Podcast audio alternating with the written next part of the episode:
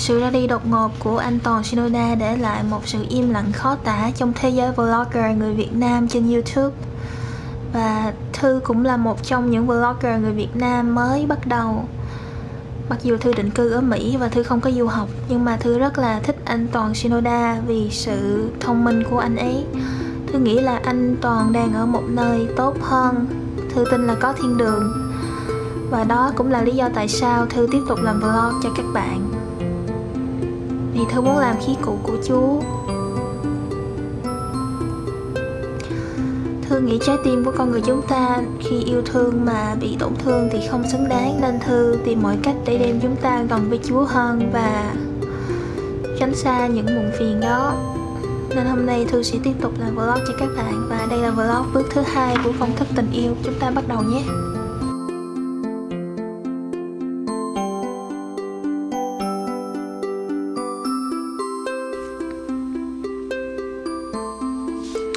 Sau khi Thư post cái bước 1 của tình yêu trên YouTube, thì có thể là người ấy vẫn chưa liên lạc với các bạn và một số người đang mất hết sự kiên nhẫn và đang càng muốn người đó chú ý tới mình hơn. Khi chúng ta muốn một người nào đó yêu thương chú ý tới chúng ta, giống như là chúng ta đang thuyết phục người đó mua một món hàng. Và đột nhiên chúng ta trở thành một anh tiếp thị, một cô nàng tiếp thị ngày nào cũng gõ cửa lên nhà của người khác và cố gắng định nọt cố gắng tươi cười, giả dối thì phản ứng của người mở cửa là rất là khó chịu bởi vì họ biết bạn chỉ làm như vậy để cố gắng um, cố gắng bắt họ mua món hàng của bạn thôi. Và càng chúng ta càng rêu rao về món hàng đó thì càng chứng tỏ là món hàng đó không ai cần và món hàng đó uh, uh, thiếu giá trị. Thì các bạn đã quyết định mình muốn làm mình muốn làm một cô này tiếp thị hay là một cô này búp bê đáng yêu trên giá có rất nhiều người ngắm nhìn và muốn mua. Hình như con trai thì không có mua búp bê. nhưng mà bạn nên khẳng định mình là loại như thế nào là cô nàng dễ dãi tiếp thị hay là muốn làm một món hàng có giá trị hơn. Ở đây thư sẽ nói về những điều các bạn nên làm và không nên làm theo thư nghĩ thôi ha. Uhm, đúng vậy con gái chúng ta là về thể hiện cảm xúc thể hiện chúng ta và thu hút sự chú ý sự chủ động của con trai bởi vì chúng ta không có chủ động ta chỉ có quyền thu hút thôi đó là quan niệm của thư. Từ xưa đến nay đều là như vậy.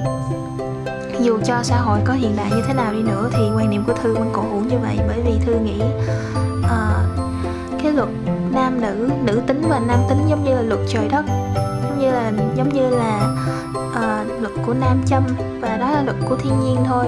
Cho dù thế giới có hiện đại như thế nào đi nữa thì uh, điều đó vẫn không thay đổi một số điều thư nghĩ các bạn làm sai là thể hiện cảm xúc và sự thu hút của mình một cách một cách sai lầm như là một số bạn sẽ post những cái status à, về tình cảm và những câu chuyện tình yêu và lúc nào cũng chú tâm tới chuyện trai gái trên uh, trên mạng xã hội.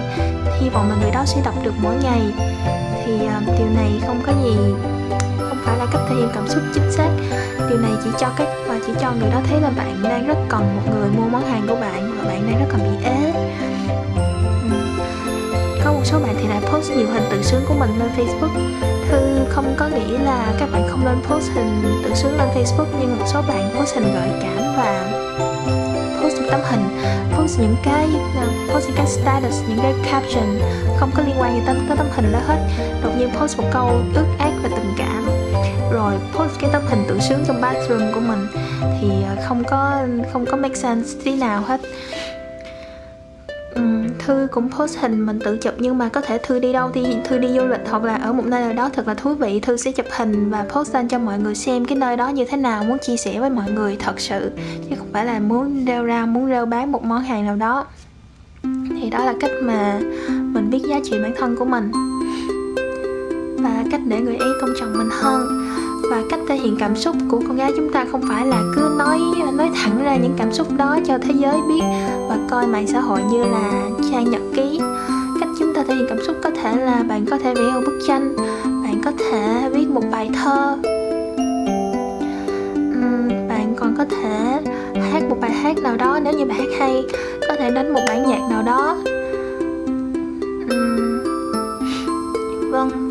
không phải là đem hết tất cả những cái đó nói ra và viết ra hết để mọi người đó đọc được thì không có gì để khám phá không có gì là không có gì tạo nên cảm giác uh, bí ẩn thú vị gây cấn như thư đã nói trong video trước để người đó có thể thích bạn dựa trên những cảm xúc đó.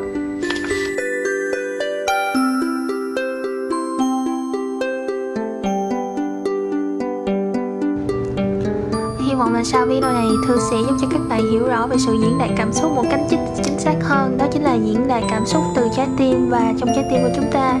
Uh, diễn đạt chúng ta chứ không phải là cố gắng nói ra những cảm xúc đó và bắt người đó nghe được hy vọng người đó nghe được. Chỉ là cách diễn đạt cảm xúc thôi bởi vì chúng ta cần phải đem những cảm xúc ra ngoài chứ không phải kìm nén chúng. Nhưng mà phải đi vào cách đúng cách một cách đúng hơn.